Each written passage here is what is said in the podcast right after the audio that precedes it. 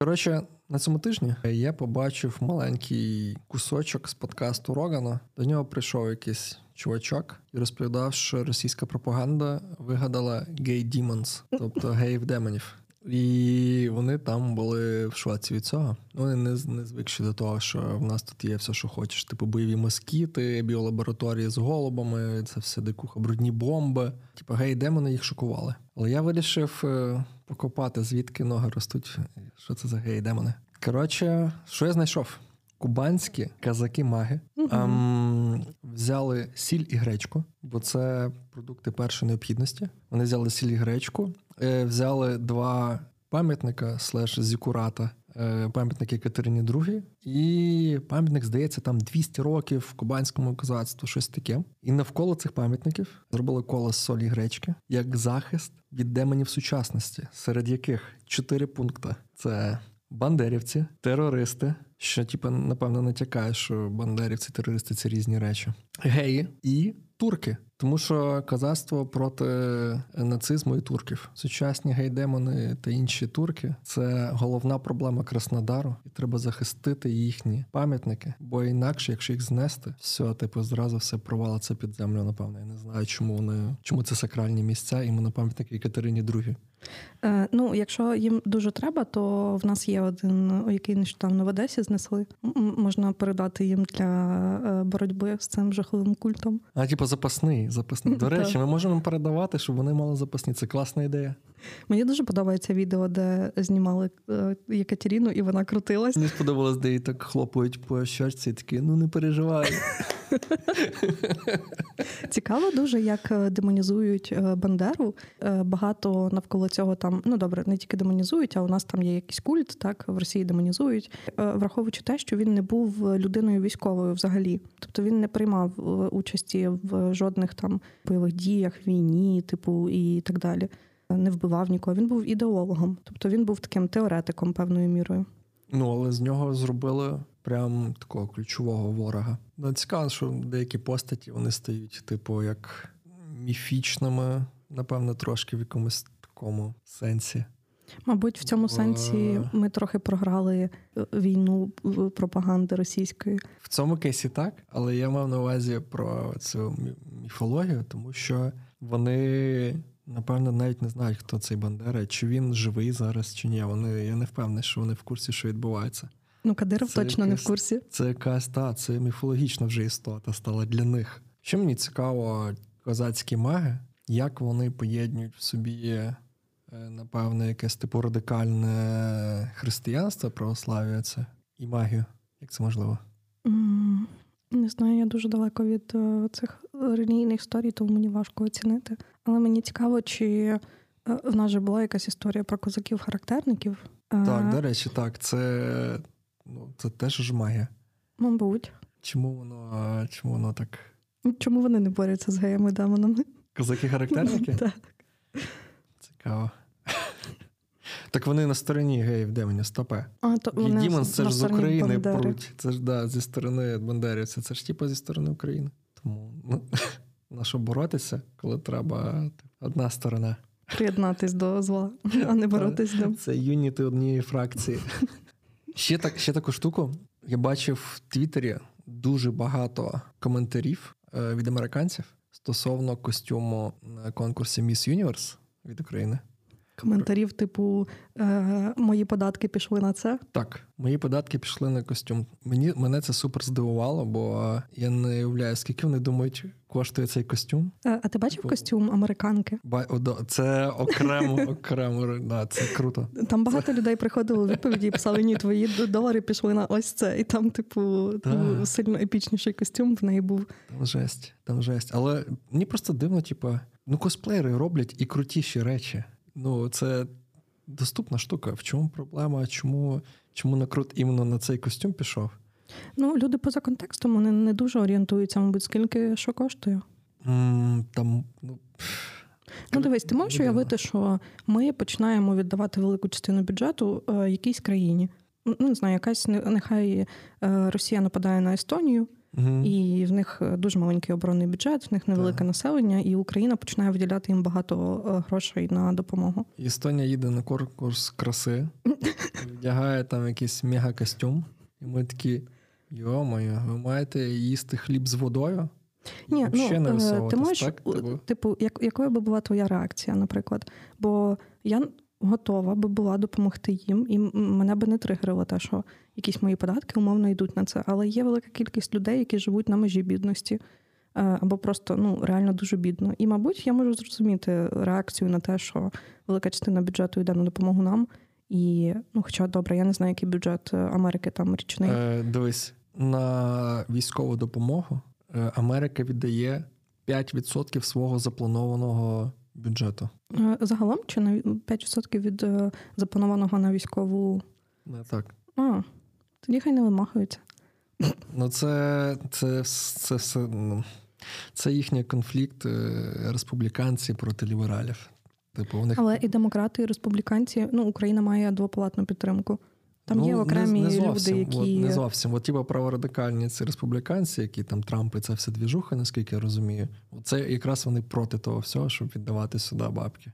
І навіть я бачу, типу, вони зробили відос, де анімована, типу, мапа світу. Угу. Там такі грошові потоки, типу, несуться зі Штатів в Україну. Вони трьох кольорів, які утворюють з собою прапор Вірменії. Хтось одразу взяв це відео, переробив, підклав туди вірменську музику. І тепер існує це відео, де бюджет Штатів під вірменську музику несеться в Україну. Добре, перед тим, як ти перейдеш до цікавих фактів, мені цікаво, треба дослідити це питання. Коли відключення світла в торгових центрах, виключають ескалатори. І людям доводиться ходити пішки. Як це впливає на відвідуваність магазинів на другому поверсі торгового центру? Ну і третьому, відповідно. Я думаю, що жахливо. Особливо третє. Третє взагалі... Так. Мені здається, ти знаєш, типу, як в всяких Ашанах, Сільпо, як це назвати, в супермаркетах, збудована всередині структура того, як продукти розкидані, так, щоб ти максимально обійшов все. Угу. Коротше, супермаркети, вони крадії часу. Магазини цигани. Можна таке слово казати? Роми? Так. Чи це теж типу, неправильно? Бо тоді ти стереотип розганяєш, що всі роми крадуть. Це неправда. Отже, ти, до речі, знав, що кримські татари – це назва нав'язана. Я вперше чую. Тому що вона формує враження в людей, що це якісь татари, які переїхали в Крим. Що це не етнічне населення цієї території. Правильна назва? Ну, цю назву взагалі кримські татари ввела якраз Екатерина, мені здається. Угу. Ще в імперії виходить, а не в Союзі, так? От, і правильно називати Кримли. Тому що це народ Криму, типу, так. От, а не якісь татари, які нібито там живуть в Криму. Ніколи про це не задумався, бо я думаю, що це просто, щоб просто диференціювати. Цікаво. Це, типу, цікаво. В романі Орвела 1984 розповідалось про новомову. І, наприклад, коли там зараз вживають спецоперація замість війна, або там, типу, урізають, це теж, певне, впливає на враження. Тому що, коли, типу, слово «війна», воно, наприклад, в великої кількості людей в Росії пов'язане там з Другою світовою або Великою Отечественною. Mm-hmm. А коли ти кажеш спецоперація, то люди ніби, коли вживають це слово дуже-дуже активно і багато, оцей зв'язок між тим, що це все ще війна і воєнні дії, він втрачається. Ну, так само, коли вони кажуть про хлопки, це, типу, теж частина ніби ось оцей вид новомови, який використовується, щоб сприйняття людей змінити до того, що відбувається. Це... Зараз я пробую згадати, як там було з країнами Балтії. Не країни Балтії, а кажуть Прибалтика. Прибалтика кажуть. Ну так, типу, як один регіон такий умовно. Так. Угу. Так само, типу, на Україні. Я щось згадав про, от, знову ж таки, про те, як русня роздає назви всюди. В Кёнігсбергу там все поперейменовували. Угу. І там було місто Тільзит, в ньому робили сир Тільзитер. Його перейменували в якийсь там Совєтськ чи щось таке. Боже, там немає зовсім креативних людей. Ну, як таке можливо? Там бред. Ну, і в чому прикол? Вони сир перейменували. І всі знають це сир, як сир російський. А у нас назву змінили, типу, бо люди не хотіли його купувати. Так, але це Тільзитер. Так само, як з салатом олів'є. Його придумав, якийсь кухар, француз, який приїхав в Росію, але вони для того, щоб здешевити виготовлення, його замінили там, знаєш... Рябчиків, ананас на горох що... і ковбасу докторську. Да. Ну, і, все, що росте на городі, там картопля, буряк, там нема буряка, картопля, морква, таке. Це як, це Клопотенко розказував, що кухня савдепі, вона базувалася на тому, що зробити з говна і палок або того, що валяється. І там, наприклад, та сама шуба, це просто, що в кого могло бути? Буряк, цибуля, там ще якийсь оселець, докинули з мазиком, готово, і картоха. Все дуже просто. От вам, рецепт, щоб не було всяких, цікавих. До речі, про Клопотенка ти згадував, в мене в брата в школі його меню шкільне. Та я сам би їв, напевно. Зараз же заборонили, сосиски, всякі чіпси продавати в шкільних столових. У мене такого було купа. Для мене була супер дефолтна радянська столовка, така. З якої виходиш, і можна потім по запаху зрозуміти, що ти їв.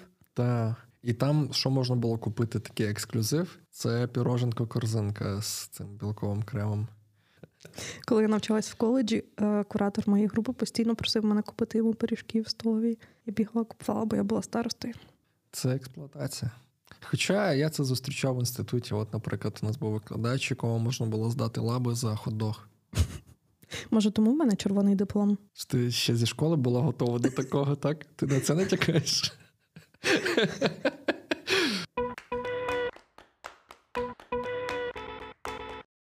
В День мертвих полк Азов щороку вшановує пам'ять загиблих бійців, бо вони вважають, що всі загиблі бійці відходять в Вальгалу. Вальгала – це така зала, де спочивають воїни. І в них там був такий величезний корабель, який вони підпалювали, тому що вважається, що вони ніби на цьому кораблі туди йдуть. І це відбувалось вночі. Було багато факелів, вогню, прапорів. Це дуже красиве дійство, таке символічне. Це важливо. Мені хочеться почитати скандинавську міфологію. І навіть не тільки скандинавську, а й грецьку. Тому що мені здається, що дуже багато міфів, які нам в школі давали почитати, вони кардинально відрізняються від того, які міфи були насправді. У нас були дуже цензуровані версії. Та ясно, нам не розказували, що з'яв страха все, що можна, причому він при тому перетворювався в різних істот, комах іноді, і там 1000 синів. А хто їв своїх дітей? Кронос, здається. Кронос. Тому що він, здається, вбив свого батька, і він боявся, що його діти можуть, його... теж забрати в нього життя, і він їх з'їдав. Тобто у нас просто міфологія, вона була як якісь трохи такі біблійні історії, наче. Дуже вирвані з контексту. Або про Геркулеса, де він перемагає просто всяких мінотаврів там. Воно все таке вичищене, і ніби втрачався контекст через те, що вони розповідали правду, і ти не зовсім міг зрозуміти причини, наслідки, повну картину не бачиш. Я думаю, що в школі це був би фурор. Насправді, оце оригінал почитали. Або що там в скандинавській міфології всякі велетні, крижане пекло, і там якась річка з лез. Це середньостатистична комп'ютерна гра, зараз дитяча, мабуть, якась. Так, я зараз пройшов God of War, я суперзадоволений.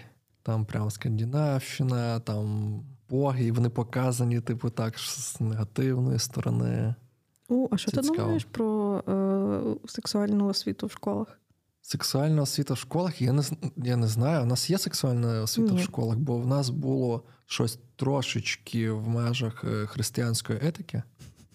Щось нам трошки. І я пам'ятаю, що я вийшов до дошки і розповідав класу про різні види збочень.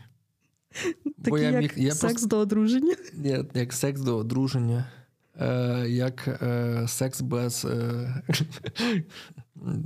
контрацепції. Без контрацепції. Так навпаки, ніби заборонена контрацепція, ні? Тобто секс з контрацепцією. Перепрошую, я спалився. Я буквально сьогодні бачу в центрі біля церкви однієї плакат такий, і там, значить, було проти абортів, і що використання контрацепції це теж свого роду аборт. Так що всякі пігулки протизаплідні, спіралі, це все там перелічено. Це не можна. Окей. Мені цікаво, християнська етика – це як факультатив, чи це обов'язковий предмет у тебе був? Це Галичина, тому це обов'язковий факультатив. У мене просто такого взагалі не було. Ну, подібних предметів. В мене було. І єдине, що я пам'ятаю про викладачку, яка нам це вела, це те, що я якось потім, коли вже закінчив школу, десь через рік, через два зайшов, я з нею привітався, щось розговорився, вона каже: блін, зараз діти такі дебіли, а ну йди сюди. Ну, я за ним йду, не за нею, я за нею заходжу в кабінет, і так, дивись, оцей, показує мені пальцем, оце в нього навіть, типу, документ є, що він дебіл.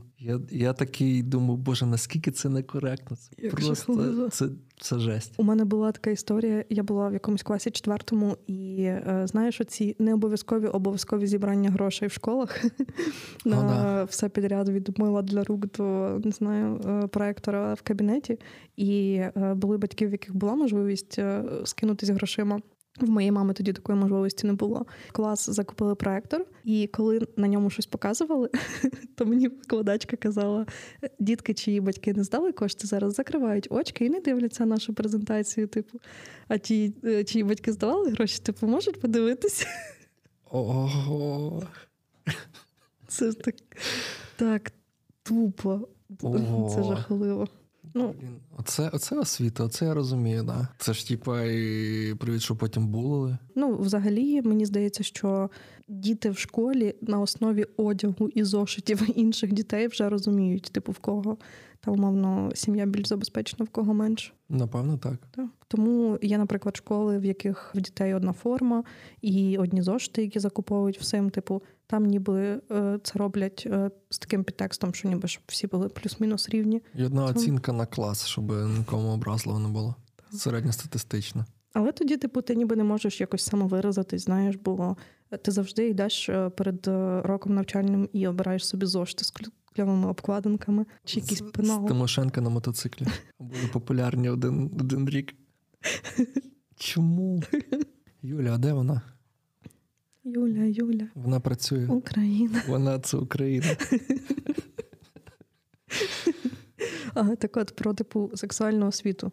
Ідея в тому, щоб з якогось там, умовно, першого класу чи з якихось початкової школи почати розповідати дітям з того, що, наприклад, є якісь інтимні місця, яких тебе не може ніхто чіпати, там, умовно, ти можеш піти до лікаря, і там будуть твої батьки, і вони з твого дозволу можуть, наприклад, тебе оглядати, але якісь рандомні люди цього не можуть робити. Ну, з таких от базових речей переходити до в старшому віці розповідей про контрацепцію, про хвороби, які сифіліс передаються. До нас приходили, типу, як відкритий урок робили. Ну, коротше, хтось приходив ззовні в школу і щось там казав. Ну, вас, типу, провів, мабуть, залякували, типу, тим, що... От, так, казали, що все, капець, буде сифіліс, а потім починали, там, когось вибирали, і було, що в тебе ніс такий, значить, в тебе точно сифіліс. Бляха, що в тебе за школа була? А в мене була не дуже хороша школа, прямо скажу. У мене всяке гавно було. Ну, типу, от щоб не було такого, щоб це було більш, можливо, там, знаєш, менші групи дітей, якісь нормальні викладачі, до яких є мінімальний рівень довіри, які з тобою нормально комунікують. Мені ця ідея подобається. Мені здається, що чомусь ще зупиняється ця тема зі сторони релігійних людей. Я не розумію, чому, але вони теж це, типу, блокують. Мені здається, що якби була якась програма курсу прописана, можна було б уникнути цих проблем. Ну, тому що хто може бути проти того, щоб розповісти дитині, що ніхто не може чіпати її за її інтимні місця? Люди бояться, що якщо людина дізнається про секс, значить вона піде зразу. Це як з гей-парадами. Вона побачить гей-парад і піде зразу там... Стане геєм. Напевно, тут така схожа, типа, ідея, що якщо вони про це чують, діти і так це і так знають. Ну, так. Це тупо думати, що діти ще більше знають. Мене однокласник притаскував книжки в школу, і там була якась... Одна книжка була якийсь сексуальний гороскоп. Там була якась дікуха а-ля знак зодіаку, і там, значить, ти любиш там от такі пози, ще якась там... Ну, коротше... Єдине, що коли його спіймали батьки, він мені казав, що він брав це у батьків. Коли спіймали батьки, вони запитали його, звідки ти взяв цю книгу, він сказав, що в мене. Його батьки подзвонили моїм батькам і кажуть, що ваш син таскає в школу якісь книги про секс, всякого вчать. Моя дитина вже знає, що таке дефлорація. І мама мені це розказує, я такий, я взагалі без дуплетки, а що це таке? І вона не стала мені розповідати. Ну, хоча вона мені казала, ти там, якщо що, питайся, я тобі все розкажу. На цьому моменті, коли я сказав, я не знаю, що це, типу, розкажи, вона вийшла з кімнати. Ну, просто раніше, наприклад, мабуть, було ще трошки важче з доступом, так, до якихось порноматеріалів. Там касети якісь, чи календарі, чи щось таке. Зараз журнали. Будь-хто, хто має доступ до телефону і комп'ютера, може легко все нагуглити. Навряд чи, типу, в 16 років ти розкажеш дитині щось нове. Але тепер питання, а як малі діти, яких від того? Може, не треба, щоб... Ну, зараз, там, не знаю, в перший клас вже з мобілкою йдуть. І що, там ставлять якийсь захист, щоб там малий не зайшов на порнхаб? Ну, є якийсь батьківський контроль. Можна взагалі заблокувати, типу, браузер, мені здається. Я думаю, що це все обходиться. Ну, в мене взагалі телефон з'явився років 10 перший, мабуть. А доступ до якогось комп'ютера не могу, але щоб я могла періодично сідати і щось робити у віці років 8. І я пам'ятаю, що мені було 13, напевно. Ми їздили з батьками на море, і там були комп'ютерні клуби. І мене інколи пускали, і я грала в ігри онлайн, там, де треба щось готувати, або, типу, там, ти працюєш в кафе і готуєш каву, і віддаєш, типу, ну, тобто, отак. Що ти грала? Ну, онлайн-ігри. Ігри, де треба готувати? Так. Ну, там, типу, є такі ігри, де ти, наприклад, готуєш різні страви. Наприклад, там лежить цибуля, і як ти маєш overcooked. Ножем, типу, тицнути там, де треба її порізати. От. Або, наприклад, там ложка, тобі треба помішати, отак по кругу, типу, водити мишкою. От такі штуки були. Mm-hmm. Тобто я ходила в комп'ютерні клуби, там за якихось 7 гривень година, і грала в такі ігри. Блін, наскільки в нас по-різному, бо я пам'ятаю, що перше, що я грав, типу, не вдома, це я поїхав з батьками, з мамою в Болгарію. І там, значить, були навіть... Це не те, що комп'ютерний клуб, це стояли такі здоров'язні ігрові автомати. І я там рубався якийсь стрітфайтер. Якщо взяти ще період до того, як я ходила сама в якісь такі місця, то я їздила на літні канікули до бабусі. І там був мій брат двоюрідний, і в нього був комп'ютер. І я йому з Черкас привозила диски. Можна було брати диски на прокат і ставити собі. І ми грали в Sims. Більшу частину часу ми грали в гру «Морхухен карт». Я не знаю, як воно правильно читається, але там такі, коротше, курки на машинках, де треба їздити. А. І там, типу, ти ще можеш, в тебе є якісь бонуси, які ти можеш брати там, або стріляти такою диркою, щоб хтось провалився на машинці в неї, або кидати таким зеленим желе незрозумілим. Блін, це, напевно, Маріо Карт, але з іншими персонажами. Так, ми проходили чемпіонати там постійно. Там ще, типу, ти відкривав нові швидкості, і ми реально весь час грали в цю гру, нам дуже подобалось. У мене в дитинстві не було Лего, мабуть, тому я зараз його купую. У мене в дитинстві теж не було Лего, я дуже хотів. Знову ж таки, десь поїхала на море. Може, це той самий був відпуск, не знаю, мами. І вона знала, що я хочу Лего. І вона купила мені здоров'язне відро, прям, ну, от як відро виглядало. І ти з нього складав піратський корабель. У мене теж був корабель піратський. Тільки то було не Лего, а якийсь типу... Це було не Лего, це було щось інше. І я був тим не дуже задоволений. Бо в тих дябчиків нема таких дирок, вони не можуть сідати. Так, типу, так. Таке, воно трошки простеньке. Та був там, типу, як вітрило з такого шматка якоїсь тканини? Ні, воно було з пластику в мене. Добре. У нас були різні. Пройшло багато років, я розповідав це мамі, що от, блін, я хотів Лего, а це було не Лего. Мама каже, я ходила, значить, і знайшла собі жовте, дуже гарне плаття. А ти ходив не з тим Лего. Я думала, що взяти, і я останні гроші витратила для тебе на конструктор. І ти тепер мені кажеш, що ти ходив незадоволений. Ну, але ти, ну, мав на це право, типу, знаєш. Як і мама мала право хотіти собі сукню. Так. У мене було таке, мені мама зшила зимову куртку. Я тоді, це вже було десь, не знаю, напевно, це клас 9, бо я ходив на підготовку в фізматліцей. І на протязі одного дня двічі в мене контрольори відмовились брати гроші за проїзд. Така історія. Дитиною. Це 9 клас. Ну, це 14-15 років. Не знаю, я не думав про те, що це може бути через те, що я малий. Пройшло 20 років, і ти купуєш собі різний став, щоб компенсувати то. Пройшло 20 років, і я не навчився купувати собі шмотки. Це треба, може, це треба в школі вчити, що, дивись, треба організувати собі якийсь гардероб і вміти щось вибрати.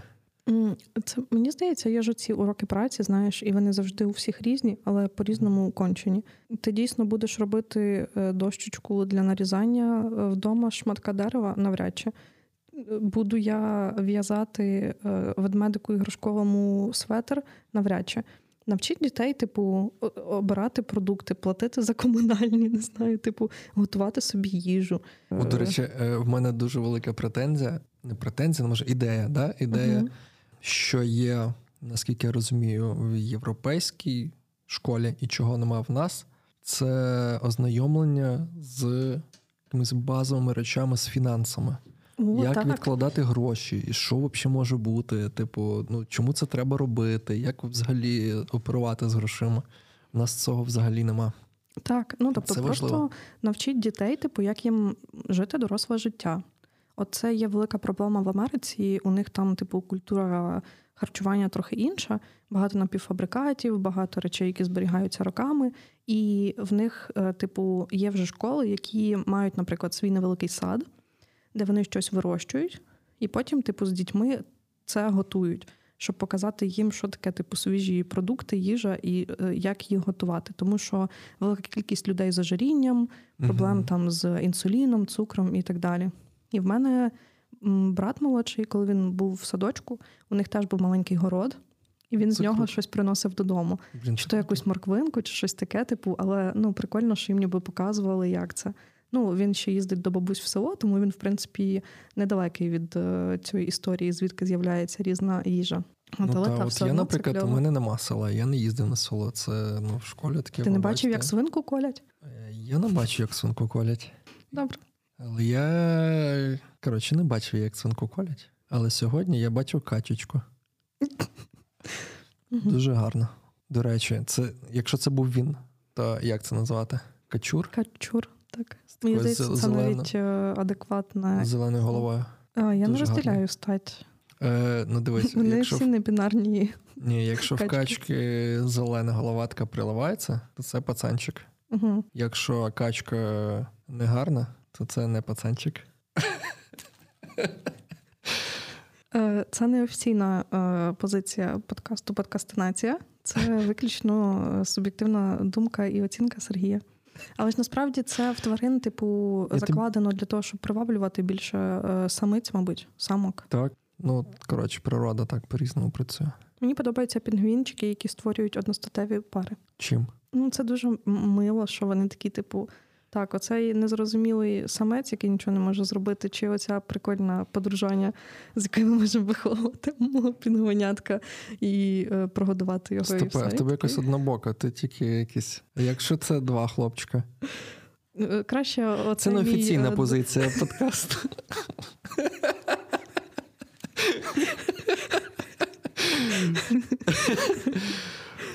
Та, ну, я думаю, що це теж моя упередження якесь, типу, мені були ще лесбійські пари, бо я теж дівчина, от.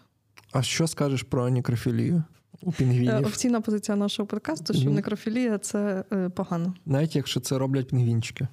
Сергію на уроках християнського виховання сказали, що це гріх. До речі, ти бачила відео про пінгвінчиків, таких з дронів зняти, як вони, як живе колонія пінгвінів? Ну, мабуть, бачила, бо я слідкую за сторінками офіційними в Інстаграмі і Фейсбуці станції Вернадського. Вони дуже часто викладають відео з пінгвінами, вони там всі дуже милі. Але, можливо, історія з пінгвінами така ж, як з дельфінами. В культурі, типу, дельфіни дуже такі людяні якісь. Тобто, романтизовані, так, точно слово. А насправді вони, типу, часто вбивають людей. В бразильському фольклорі є істота, я забув, як вона називається. Енкантандо, здається. Це дельфін-перевертень, який гвалтує людей і таким чином перетворює їх таких самих, типу, дельфінів-перевертнів. Мені здається, до речі, що дельфіни – це єдині тварини, які також отримують задоволення від сексу. Ну, як люди, типу. Так, це стало відомо, бо вони підтвердили це. Дали прес-конференцію. Так. На рахунок міфологічних істот, це ми називали релізи в честь різних міфологічних істот. І от один з них з моєї подачі став в честь цього дельфіна-гвалтівника. А я колись працювала на компанію, в якій продукти називались назвою грецьких богів. Там був Кронос, там була Гера. Мені здається, є компанія, яка виробляє специфічні синтезатори, і там теж всі назви з древньогрецької міфології. До речі, я на днях подивився індійське кіно. Я супер під враженням. Кіно називається «Рррр». А як назва пишеться? Багато «р»? 3 «р». «РРР». Я не очікував, що мені буде цікаво, реально цікаво дивитися трьохгодинне індійське кіно. А воно, до речі, одне чи саме високобюджетне, чи одне з самих високобюджетних. І там в ньому є всякого. Там, звісно, є треш, танці, співи. Там є жорстокість. Я не очікував, що індійське кіно може бути типу, з жорстокими сценами. Так вони ж постійно якось б'ються, типу, нереалістично, ні? Ну, не знаю, цей момент або одружуються. Я не очікував. Ні персонажі, це два, не знаю, мужичка. В них якісь супер романтичні відносини, при тому, що у них є типу дівчата, і вони навіть не на другому, вони десь там на третьому фоні, просто їх нема. У них дружба, така дуже ніжна, чоловіча. Там є місця, які схожі на фентезі. Там є місця, які розвалюють по епічності Марвел. Там деякі сцени, як виявилося, знімали в Україні. І там є кадр з будинком, де Верховна Рада, на якому, наскільки зрозумів, навіть до кінця тризуб не замалювали. Але який там був прапор? Там був прапор Британії. І Остап Українець виклав типу, в Твіттері оцей скрін з тим, з текстом аля, які вам ще докази потрібні, що там аля, нами керують ззовні. А ти знаєш про історію боротьби PewDiePie з індійським каналом на Ютубі? Ні. В Індії до певного моменту був дуже дорогий і малодоступний інтернет. Вони не могли собі його дозволити. Потім сталося якесь, типу, щось змінилось, і вони почали масово дивитись YouTube, тому що швидкість була доступна, типу, і інтернет став не таким дороговартісним. І на YouTube створили канал одного з індійських телеканалів, а вони роблять мільярд фільмів. Угу. І цей канал почав набирати дуже-дуже швидко підписників, тому що, уяви, мільярд, умовно, людей з Індії в один момент отримує доступ до Ютубу. Ну, не просто доступ, а можливість там реально щось дивитись. Ну, і, відповідно, перегляди і підписки на цей канал дуже сильно ростуть. І в якийсь момент вони доганяють PewDiePie, а він був, типу, людиною з найбільшою кількістю підписок на Ютубі. Мені здається, там було скільки? Мільярди? Я не знаю, типу, там 85 мільйонів, умовно. Ну так, дуже багато. Я вже не пам'ятаю, скільки. І там з'явились стріми на Ютубі, де видно кількість підписок в кожного з них. Тобто люди в прямому ефірі слідкували за тим, хто переможе. І там не індійська частина світу підписувалась на PewDiePie, тому що вони хотіли відстояти, типу, те, що Ютуб – це не телебачення. Це ніби те, що цей індійський телеканал зайшов і його багато дивляться і підписуються. Це не зовсім чесно, бо концепція Ютубу, типу, в іншому. От, і в них була така боротьба. 20 років тому. Тепер це телебачення з рекламою, зі всім. Тепер всі нарізки вечірнього кварталу дивляться там. Так, ну, от. Так, а що, а хто виграв? Та той індійський канал там, ну, в якийсь момент вони один одного переганяли. Зараз, мені здається, що той канал індійський, там більше підписок. Плюс я впевнена, що там і краща активність, тому що ті люди дійсно дивляться той канал.